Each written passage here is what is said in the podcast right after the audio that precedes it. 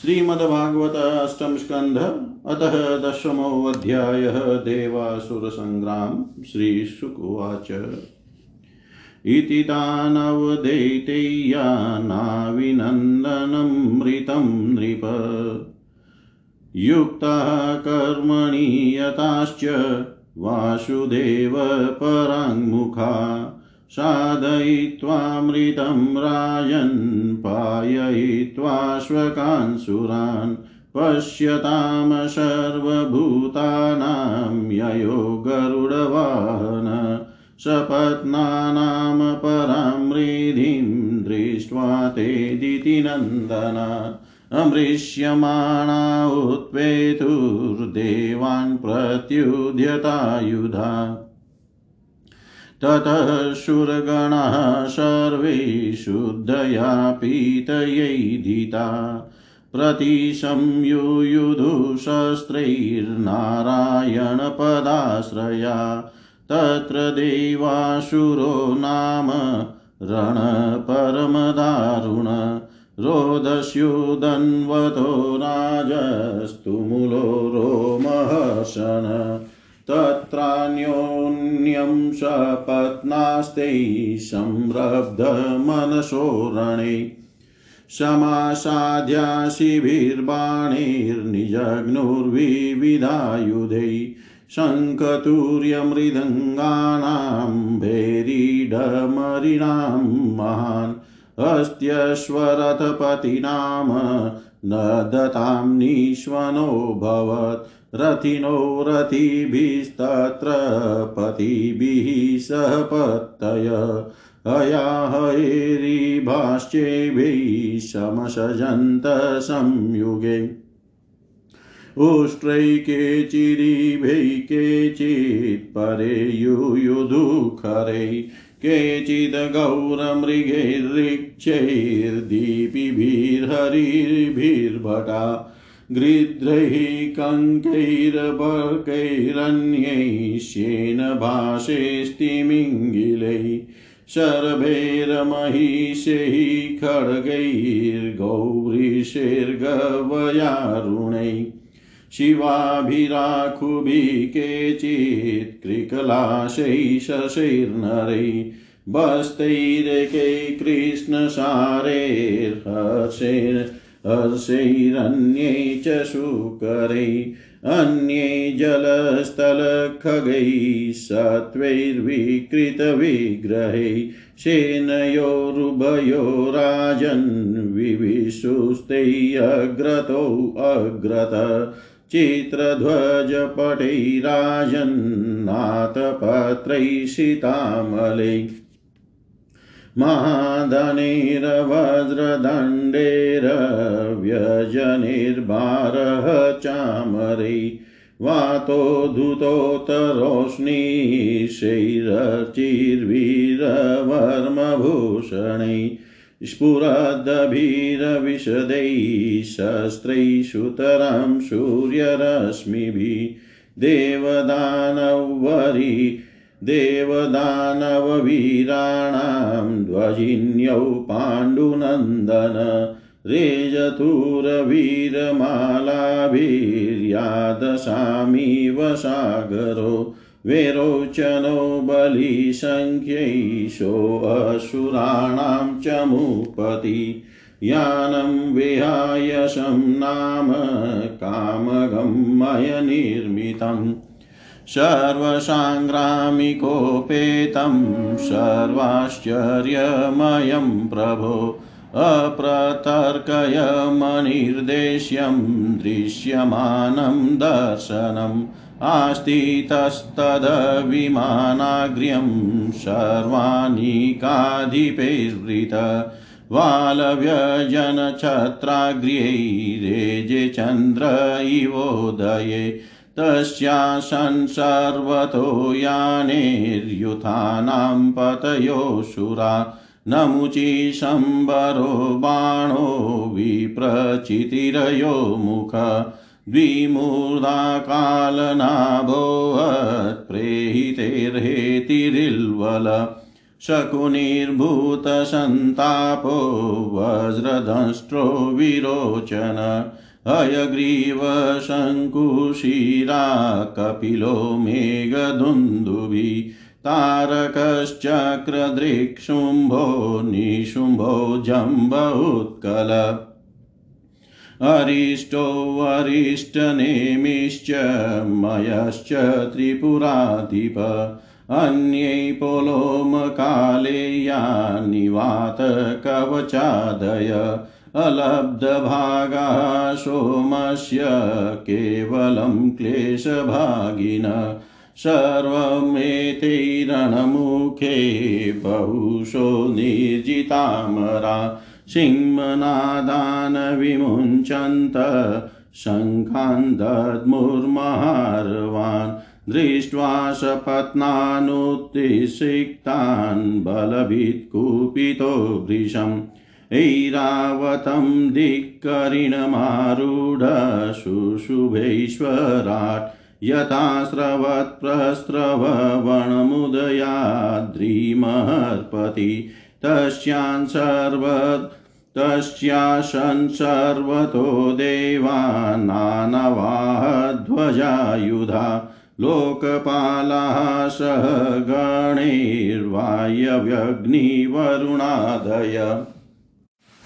ते अन्योन्यमभिसंश्रित्य क्षिपन् क्षिपन्तो मर्मभिर्मित आवयन्तो विशन्तोऽग्रे युयुधुर्द्वन्द्वयोधिन युयोधबलिरिन्द्रेण तारकेण गुहोष्यत वरुणो हेतिना युध्यन्मित्रो राजन् प्रहेतिना यमस्तु कालनाभेन विश्वकर्मा मयेन वै शम्बरो युयुधे त्वष्ट्रा सवित्रा तु विरोचन अपराजितेन नमुचिरश्विनो वृषपर्वणा सूर्यो बलिषुतेर्देवो बाणज्येष्ठैः शतेन च राहुना च तथा सोम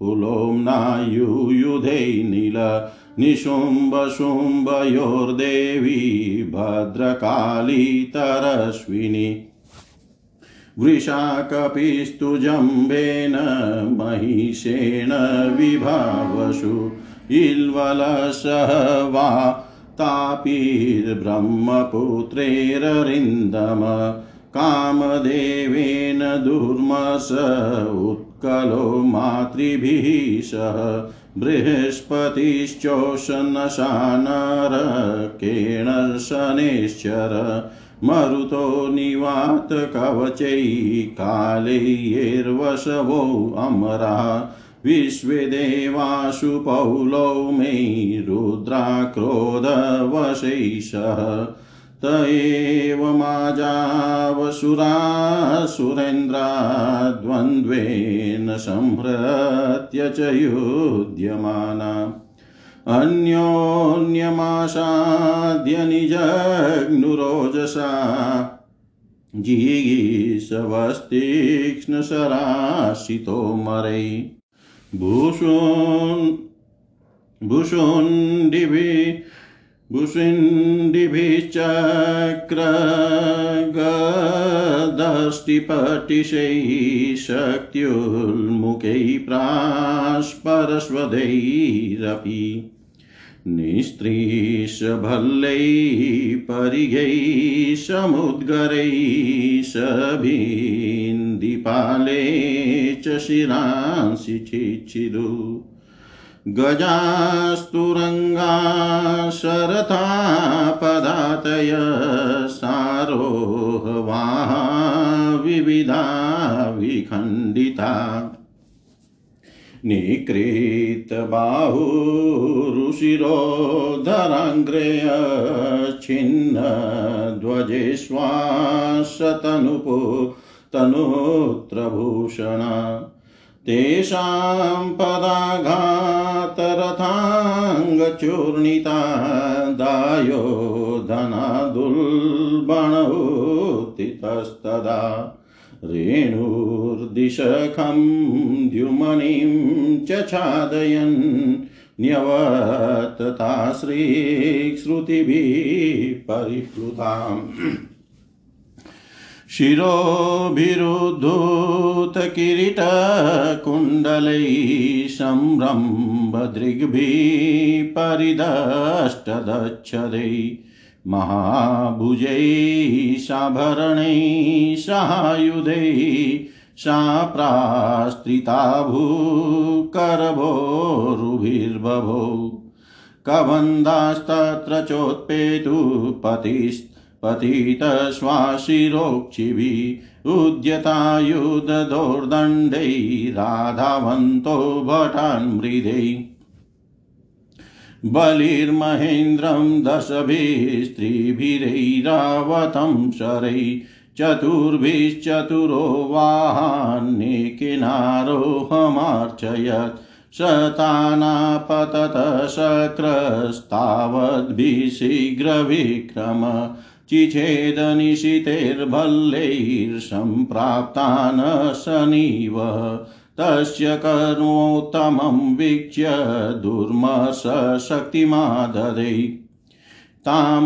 ज्वलन्तीं महोल्काभां हस्तस्ताम छिन्नद्धरी ततः शूलं ततः प्राशं ततस्तोमरमृष्टय यद यच्छस्त्रं समाद्यात सर्वं तदछिन्नद विभु ससर्जाता शूरीं मायामन्तर्धान गतोऽसुर ततः प्रादुरभूचेल सुरानीकोपरि प्रभो ततो निपेतुस्तरवो दह्यमानादवाग्निना शिलाशटङ्की शिलाशटङ्कशिखराश्चूर्णयन्त्यो द्विषद्वलम् मोहोरगासमुत्पेतुर्दन्दशुकासवृश्चिका सिंह सिंहव्याघ्रवराहाश्च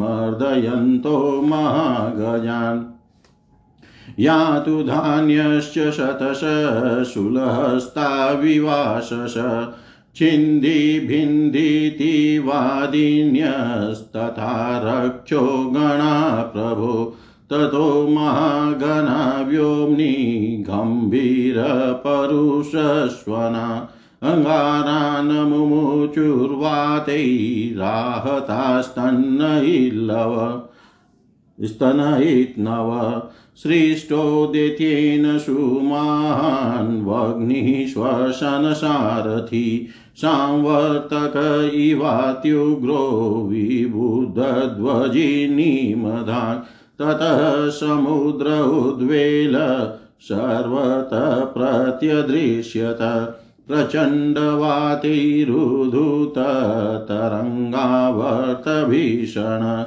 एवं दैत्यैर्महामायैर्लक्ष्य गतिभीषणे सृज्यमानासु मायासु विषेदुशुरसेनिका न तत्प्रि न तत्प्रतिविधिं यत्र विदुरिन्द्रादयो नृप ध्यातः प्रादुर्भूत तत्र भगवान् विश्वभावन ततः सुपर्णाशकृताङ्घ्रिपल्लव पिशङ्गवासा नवकञ्जलोचन अदृश्यताष्टायुधबाहुरलसत् श्रीकोस्तु भानर्घ्यकिरीटकुण्डल तस्मिन् प्रविष्टे असुरकूटकर्मजा माया विनेशुर्महिना महीयस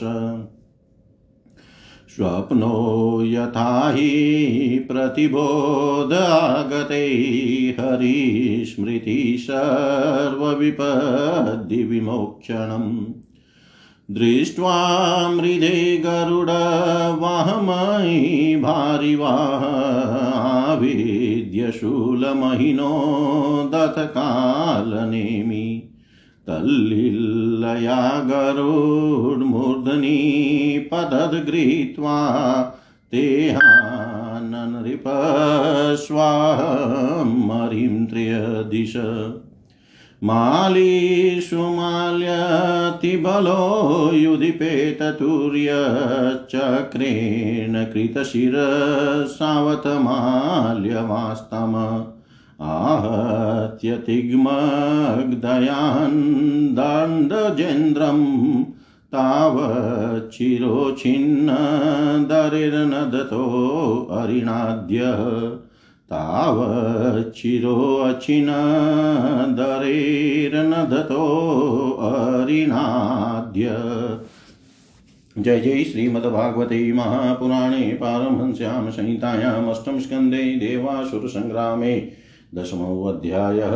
सर्वं श्रीशां सदाशिवार्पणम् अस्तु। ओम विष्णवे नमः। ओम विष्णवे नमः। ओम विष्णवे नमः। दशमो अध्याय देवासुर संग्राम। श्री सुखदेव जी कहते हैं, हिंदी भावार्थ है दशमो अध्याय का। श्री सुखदेव जी कहते हैं, परीक्षित, यद्यपि दानवों और दैत्यों ने बड़ी सावधानी से समुद्र मंथन की चेष्टा की थी, फिर भी भगवान से विमुख होने के कारण उन्हें अमृत की प्राप्ति नहीं हुई। राजन, भगवान ने समुद्र को मथकर अमृत निकाला और अपने निजजन देवताओं को पिला दिया। फिर सबके देखते देखते वे गरुड़ पर सवार हुए और वहां से चले गए। जब दैत्यों ने देखा कि हमारे शत्रुओं को तो बड़ी सफलता मिली, तब वे उनकी बढ़ती सह न सके। उन्होंने तुरंत अपने हथियार उठाए और देवताओं पर धावा बोल दिया। इधर देवताओं ने एक तो अमृत पीकर विशेष शक्ति प्राप्त कर ली थी और दूसरे उन्हें भगवान के चरण कमलों का आश्रय था ही। बस वे भी अपने अस्त्र शस्त्रों से सुसज्जित हो दैत्यों से भिड़ गए। परीक्षित, क्षीर सागर के तट पर बड़ा ही रोमांचकारी और अत्यंत भयंकर संग्राम हुआ।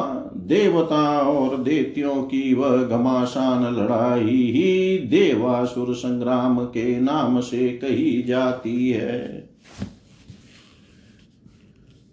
दोनों ही एक दूसरे के प्रबल शत्रु हो रहे थे। दोनों ही क्रोध से भरे हुए थे। एक दूसरे को आमने सामने पाकर तलवार, बाण और अन्य अनेकानेक अस्त्र शस्त्रों से परस्पर चोट पहुंचाने लगे। उस समय लड़ाई में शंख, तुरही, मृदंग, नगारे और डमरू बड़े जोर से बजने लगे। हाथियों की चिंगार, घोड़ों की हिनहिनाहट, रथों की घरघराहट और पैदल सेना की चिल्लाहट से बड़ा कोलाहल मच गया। रणभूमि में रथियों के साथ रथी, पैदल के साथ पैदल, घुड़सवारों के साथ घुड़सवार एवं हाथी वालों के साथ हाथी वाले भिड़ गए।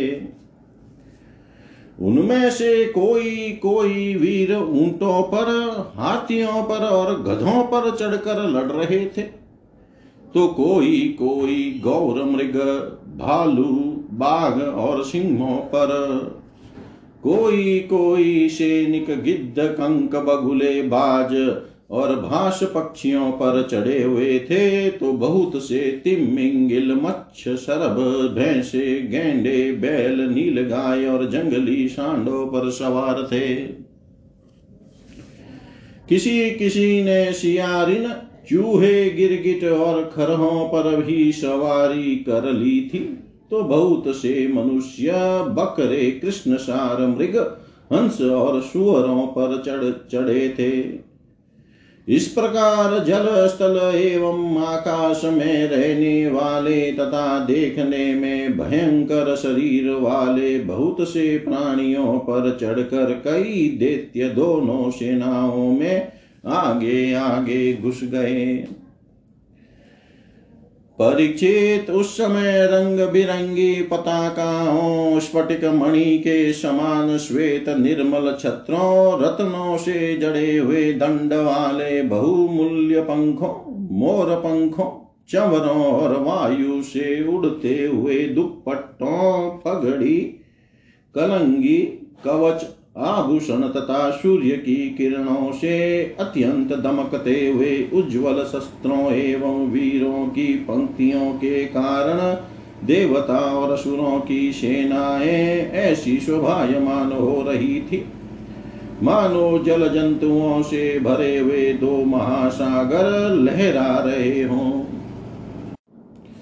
परीक्षित, रणभूमि में दैत्यों के सेनापति विरोचन पुत्र बलि मैदानव के बनाए हुए वैहायश नामक विमान पर सवार हुए।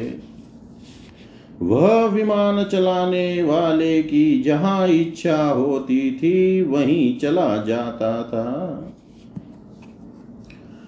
युद्ध की समस्त सामग्रियां उसमें सुसज्जित थी।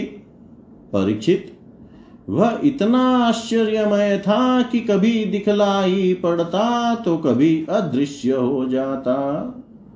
वह इस समय कहाँ है जब तक इस बात का अनुमान भी नहीं किया जा सकता था, तब बतलाया तो कैसे जा सकता था। उसी श्रेष्ठ विमान पर राजा बलि सवार थे। सभी सभी बड़े बड़े सेनापति उनको चारों ओर से घेरे हुए थे। उन पर श्रेष्ठ चमर डुलाए जा रहे थे और छत्र तना हुआ था। उस समय बलि ऐसे जान पड़ते थे जैसे उदयाचल पर चंद्रमा।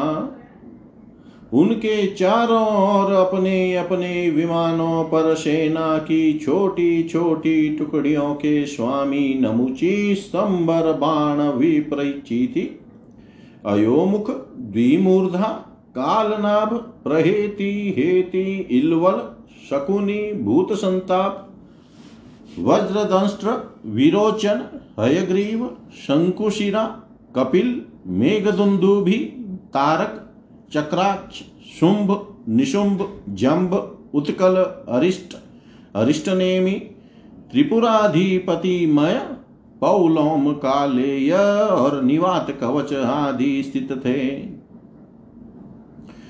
ये सब के सब समुद्र मंथन में सम्मिलित थे, परंतु इन्हें अमृत का भाग नहीं मिला, केवल क्लेश ही हाथ लगा था।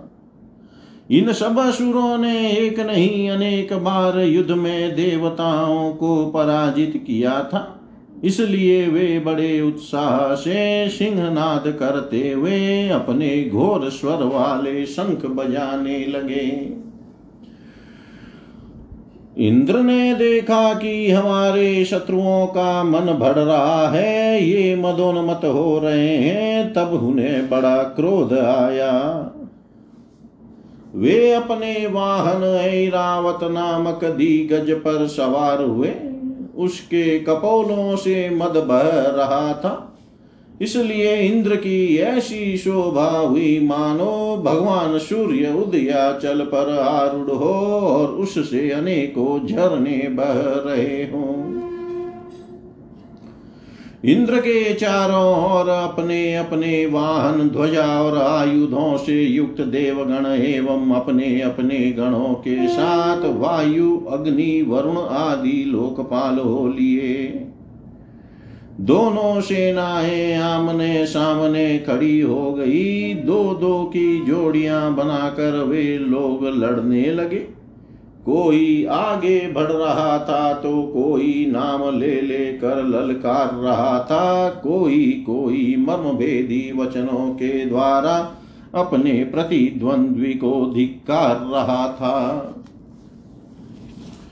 बलि इंद्र से, स्वामी कार्तिक तारकासुर से, वरुण हेती से और मित्र प्रहेती से भिड़ गए। यमराज कालनाभ से, विश्वकर्मा मय से, शंभरासुर त्वष्टा से तथा सविता विरोचन से लड़ने लगे। नमुचि अपराजित से, अश्विनी कुमार वृषपर्वा से तथा सूर्य देव बलि के बाण आदि सौ पुत्रों से युद्ध करने लगे। राहु के साथ चंद्रमा और पुलोमा के साथ वायु का युद्ध हुआ। भद्रकाली देवी निशुंभ और शुंभ पर झपट पड़ी। परीक्षित, जंबासुर से महादेव महोदव जी की जंभासुर से महोदव जी की महिषासुर से अग्निदेव की और वातापी तथा इलवल से ब्रह्मा के पुत्र मरीचि आदि की ठन गई। दुर्मर्ष की कामदेव से, उत्कल की मातृगणों से, शुक्राचार्य की बृहस्पति से और नरकासुर की शनैश्चर से लड़ाई होने लगी। निवात कवचों के साथ मरुदगण, कालेयों के साथ वशुगण, पौलोमों के साथ विश्वे देवगण तथा क्रोधवंशों के साथ रुद्रगण का संग्राम होने लगा। इस प्रकार असुर और देवता रणभूमि में द्वंद्व युद्ध और सामूहिक आक्रमण द्वारा एक दूसरे से भिड़कर परस्पर विजय की इच्छा से उत्साह पूर्वक तीखे बाण, तलवार और भालों से प्रहार करने लगे। वे तरह तरह से युद्ध कर रहे थे। भुशुंडी, चक्र, गदा, रिष्टि, पटिश, शक्ति, उल्मुक, प्राश, फरसा, तलवार, भाले, मुदगर, परिघ और भिंदीपाल से एक दूसरे का सिर काटने लगे। उस समय अपने सवारों के साथ हाथी, घोड़े, रथ आदि अनेकों प्रकार के वाहन और पैदल सेना छिन्न भिन्न होने लगी। किसी की भुजा, किसी की जंगा, किसी की गर्दन और किसी के पैर कट गए तो किसी किसी की ध्वजा, धनुष, कवच और आभूषण ही टुकड़े टुकड़े हो गए। उनके चरणों की धमक और रथ के पहियों की रगड़ से पृथ्वी खुद गई। उस समय रणभूमि से ऐसी प्रचंड धूल उठी कि उसने दिशा, आकाश और सूर्य को भी ढक दिया। परंतु थोड़ी ही देर में खून की धारा से भूमि आप्लावित हो गई और कहीं धूल का नाम भी न रहा। तदनंतर लड़ाई का मैदान कटे हुए सिरों से भर गया। किसी के मुकुट और कुंडल गिर गए थे तो किसी की आंखों से क्रोध की मुद्रा प्रकट हो रही थी। किसी किसी ने अपने दांतों से होंठ दबा रखा था। बहुतों की आभूषणों और शस्त्रों से सुसज्जित लंबी लंबी भुजाएं कट कर गिरी हुई थी और बहुतों की मोटी मोटी जांघें कटी हुई पड़ी थी। इस प्रकार वह रणभूमि बड़ी भीषण दिख रही थी। तब वहां बहुत से धड़ अपने कटकर गिरे हुए सिरों के नेत्रों से देखकर हाथों में हथियार उठा वीरों की ओर दौड़ने और उछलने लगे। राजा बलि ने दस बाण इंद्र पर, तीन उनके वाहन ऐरावत पर, चार ऐरावत के चार चरण रक्षकों पर और एक मुख्य महावत पर इस प्रकार कुल अठारह बाण छोड़े। इंद्र ने देखा कि बलि के बाण तो हमें घायल करना ही चाहते हैं। तब उन्होंने बड़ी फुर्ती से उतने ही तीखे भल्ल नामक बाणों से उनको वहां तक पहुंचने के पहले ही हंसते हंसते काट डाला। इंद्र की यह प्रशंसनीय फुर्ती देख कर राजा बलि और भी चिढ़ गए। उन्होंने एक बहुत बड़ी शक्ति, जो बड़े भारी लुक्के के समान जल रही थी, उठाई। किंतु अभी वह उनके हाथ में ही थी, छूटने नहीं पाई थी कि इंद्र ने उसे भी काट डाला।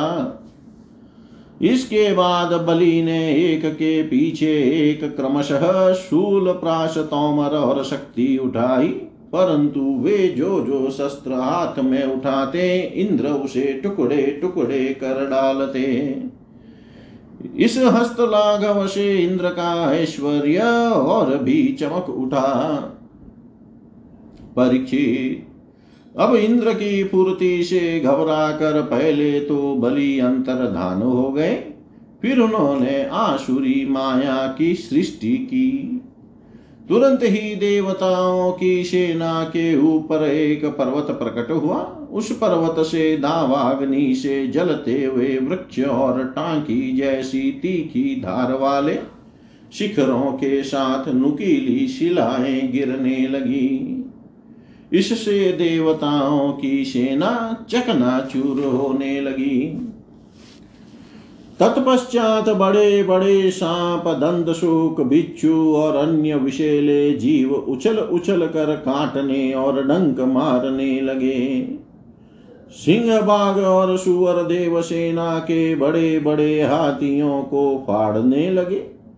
परीक्षित हाथों में शूल लिए मारो काटो इस प्रकार चिल्लाती हुई सैकड़ों नंग धड़ंग राक्षस्यां और राक्षस भी वहां प्रकट हो गए। कुछ ही क्षण बाद आकाश में बादलों की घनघोर घटाएं मंडराने लगी। उनके आपस में टकराने से बड़ी गहरी और कठोर गर्जना होने लगी। बिजलियां चमकने लगी और आंधी के झकझोरने से बादल अंगारों की वर्षा करने लगे।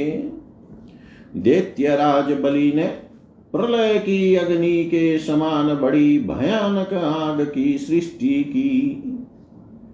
वह बात की बात में वायु की सहायता से देवसेना को जलाने लगी। थोड़ी ही देर में ऐसा जान पड़ा कि प्रबल आंधी के थपेड़ों से समुद्र में बड़ी बड़ी लहरें और भयानक भंवर उठ रहे हैं, और वह अपनी मर्यादा छोड़कर चारों ओर से देवसेना को घेरता हुआ उमड़ रहा है। इस प्रकार जब उन भयानक असुरों ने बहुत बड़ी माया की सृष्टि की और स्वयं अपनी माया के प्रभाव से छिप रहे न दिखने के कारण उन पर प्रहार भी नहीं किया जा सकता था, तब देवताओं के सैनिक बहुत दुखी हो गए। परीक्षित इंद्र आदि देवताओं ने उनकी माया का प्रतिकार करने के लिए बहुत कुछ सोचा विचारा, परंतु उन्हें कुछ न सूझा। तब उन्होंने विश्व के जीवनदाता भगवान का ध्यान किया और ध्यान करते ही वहीं वे वहीं प्रकट हो गए।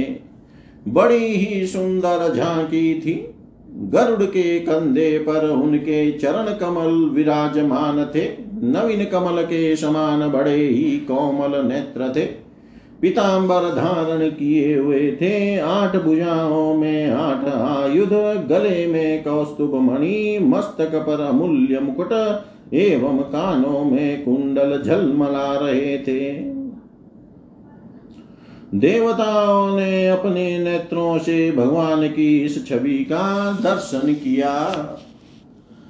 परम पुरुष परमात्मा के प्रकट होते ही उनके प्रभाव से असुरों की वह कपट भरी माया विलीन हो गई, ठीक वैसे ही जैसे जग जाने पर स्वप्न की वस्तुओं का पता नहीं चलता।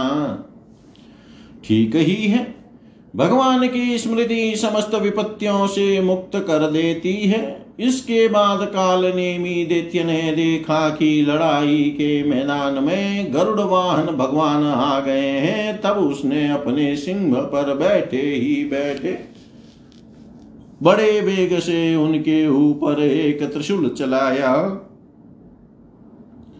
वह गरुड़ के सिर पर लगने वाला ही था कि खेल खेल में भगवान ने उसे पकड़ लिया और उसी त्रिशूल से उसके चलाने वाले कालनेमी दैत्य तथा उसके वाहन को मार डाला।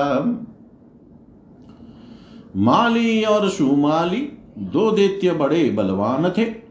भगवान ने युद्ध में अपने चक्र से उनके सिर भी काट डाले और वे निर्जीव होकर गिर पड़े। तदनंतर माल्यवान ने अपनी प्रचंड गदा से गरुड़ पर बड़े वेग के साथ प्रहार किया, परंतु गर्जना करते हुए माल्यवान के प्रहार करते न करते ही भगवान ने चक्र से उसके सिर को भी धड़ से अलग कर दिया। जय जय श्रीमद्भागवते महापुराणे पारमहंस्यां संहितायाम् अष्टम स्कन्धे देवासुर संग्रामे दशमो अध्यायः। सर्वं श्रीशां सदाशिवार्पणम् अस्तु। ओं विष्णवे नमः। ओं विष्णवे नमः। ओं विष्णवे नमः। श्रीमद्भागवत अष्टम स्कंध अथ एकादशो अध्यायः देवासुर संग्राम की समाप्ति। श्री शुक उवाच। अथो सुरा प्रत्युपलब्धचेतस परस्य पुंस परयानुकंपया जग्नुर्भृशं शक्रशमिरं नादयस्तास्तार्नरणैरभि संहता पुरा विरोचनाय सरंधौ भगवान पाक शासन उदयच्छद्द यदा वज्रं प्रजाहेति चक्रुषु वज्रपाणिस्तमाहेदं तिरस्कृत्य पुरस्थितं मनस्विनं सुसम्पन्नं विचरन्तं महामृधे नटवन्मूढमायाभिर्मायेशाननो जिगीषसि जित्वा बालान निबद्धाख्यान् नटो हरति तद्धनम् आरुरुक्षन्ति मायाभिरुत्सितस्पृशन्ति ये दिवम् तान्दस्यून् विदुन्नोम्य ज्ञानपूर्वस्माच पदादद सोऽहं दुर्माहि नस्ते अद्य वज्रेण शतपर्वणा शिरो हरिष्ये मन्दात्मन् घटस्व ज्ञातिभिः सह। बलिर्वाच। संग्रामे वर्तमानानां कालचोदितकर्मणां कीर्तिर्जयो अजयो मृत्यु सर्वेषां शूरनुक्रमात् तदिदं कालरसनं जनाः पश्यन्ति शूरय न हर्ष्यन्ति न शोचन्ति तत्र यूयं पंडिता न वयं मन्यमानानामात्मानं तत्र साधनं गिरो वसाधु शोच्यानां गृहीन् गृणीमो मर्मताडना। श्रीशुकुवाच। इत्याक्षिप्य विभुं वीरो नाराचेरवीरमर्दन आकर्णपूर्णैरहन्न दाक्षिपेराहतं पुनः एवं निराकृतो देवो वैरिणा तथ्यवादिना नामृष्यत तदधिक्षेपं तोत्राहत इव द्विप् प्राहरत कुलिशं तस्मामोघं परमर्दन शयानोऽन्यपतद भूमौ खिन्नपक्ष इवाचल सखायं पतितं दृष्ट्वा जम्बो बलिशकशूरत अव्ययात सौहृदं सख्युरतस्यापि समाचरन् स सिंहवाह आसाद्य गदामुद्यम्य रहसा जत्रावताडयन् चक्रं गजं च सुमहाबल गदाप्रहार व्यथितो वृषं विवलितो गज जानुभ्यां धरणिं स्पृष्ट्वा कस्मलं परमं ययो ततो ततो रथो मातलीना हरिभिर्दशशतैर्वृत आनीतो द्वीपमुत्सृज्य रथमारुरुहे विभु तस्य तत पूजयन् कर्म यन्तुर्दानवसत्तम शूलेन ज्वलताम त्वं चूष्मह्यमानोऽन्मृदे शेरुजं सुदुर्मर्षां सत्वमालम्ब्य मातलि इन्द्रो जम्भस्य संक्रुधो वज्रेणापाहरच्छिर जम्भं श्रुत्वा हतं तस्य ज्ञातयो नारदादृशे नमो नमुचिश्च बलपाकस्तत्रापेतुस्त्वरान्विता वचोभिः परुषेरिन्द्रिय वचोभिः परुषेरिन्द्र मर्दयन्तोऽस्य मर्मसु शरीरवाकिरन्मेघा धाराभिरिव पर्वतम् सा शरीरवाकिरणमेधा धाराभिरिव पर्वतम् हरिन्दशशात हरिन्द शशतान्याजौ हर्यश्वस्य बलशरै तावदभिरर्दयामाश युगपल्लगुहस्तवान् शताभ्यां मातलिं पाको रथं सावयवं पृथक् सकृतसन्धानमोक्षेण तदद्भूतं भूधरणे नमुचिः पञ्चदशभिष्वणपुङ्खैर्महेषुभिः आहत्य व्यनदत्सङ्ख्ये शतो यैवतो यद सर्वतः शरकूटेन शक्रं शरतसारथिं छादयामाशुरशूरा प्रावृतसूर्यमिवाम्बुधा अलक्षयन्तस्तमतीव विवला विचुक्रुशूर्देवगणा सानुगा अनायका शत्रुबलेन निर्जिता वणिक्पता भिन्नवो यथार्णवे ततस्तुराषाढिशुभदपञ्जरात् विनिर्गतशाश्वरतध्वजाग्रणी बभो दिशखं पृथिवीं च रोचयन् स्वतेजसा सूर्य इव क्षपात्यये निरीक्षय प्रीतनां देव परिरभ्यर्दितां रणे उदयचदरिपुं हन्तुं वज्रं वज्रधरो रुषा सतेनैवाष्टधारेण शिरसि बल्पाकयो याति नाम पश्यतां राजन् जार जनयन् भयम् नमुचिस्तद्वदं दृष्ट्वा शोकामसरुषान्वित जिङ्गासुरीन्द्रं नृपते चकार परमोद्यमम् अश्मसारमयं शूलं घण्टावदेमभूषणं प्रगृह्य द्रवत क्रुधो हतो अशिति वितर्जयन् प्राहिणो ददेव राजाय निनदत् मृगराडिव तदा पतदगगनतले महाजवं विचिचिदे हरिरीशुभिः सहस्रदा तमाहनृपकुलिशेन कन्धरैरुषान्वितस्त्री दशपथी शिरोहरन् न तस्यै त्वात्मपि वज्रौर्जितो बिभेदय सुरपति नौजसेरित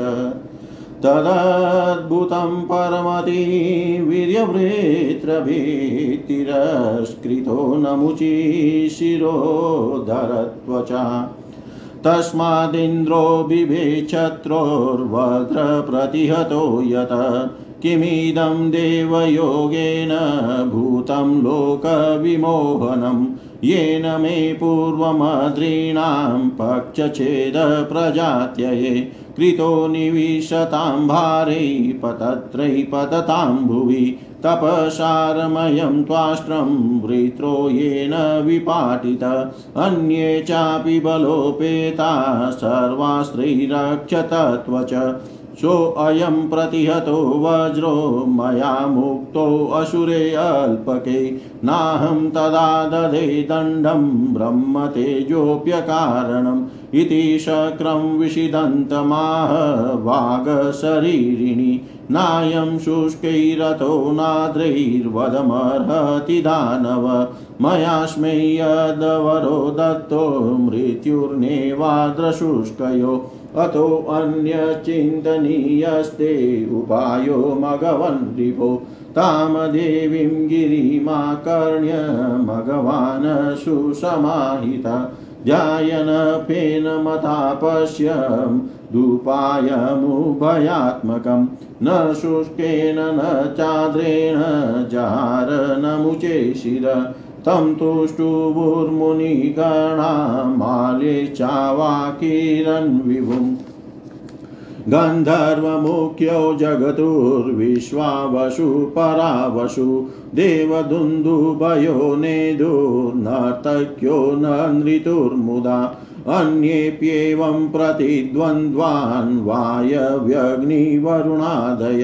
क्षुदयामाशुरस्त्रौर्गैर्मृगान् केसरिणो यथा ब्रह्मणा प्रेषितो देवान् देवशीर्नारदो नृप वारयामास विबुधान् दृष्ट्वा दानवसञ्चयं नारद उवाच भवद्भिरमृतं प्राप्तं नारायणभुजाश्रये श्रिया समेदिता सर्व उपारमत विग्रहात् श्रीशुक उवाच संयम्य मन्युं संरम्भं मानयन्तो मुनेर्वच उपगीयमानानुचरैर्ययौ सर्वे त्रिविष्टपं ये अवशिष्टारणे तस्मिन् नारदानुमतेन ते बलिम् विपन्नमादाय अस्तं गिरिमुपागमन् तत्रावनिष्टावयवान् विद्यमान् शिरोधरान् भूषणा जीवयामास संजीविन्या स्वविद्यया बलिश्चोशंसास्पृष्ट प्रत्यापन्नेन्द्रियस्मृति पराजितोऽपि नाखेद्य लोकतत्त्वविचक्षण पराजितोऽपि नाखेद्य लोकतत्त्वविचक्षण जय जय श्रीमद्भागवते महापुराणे पारमहंस्याम संहितायाम अष्टम स्कंधे देवासुर संग्रामे एकादशो अध्याय सर्वं श्री शाम सदाशिवार्पणमस्तु ओम विष्णवे नमः ओम विष्णवे नमः ओम विष्णवे नमः।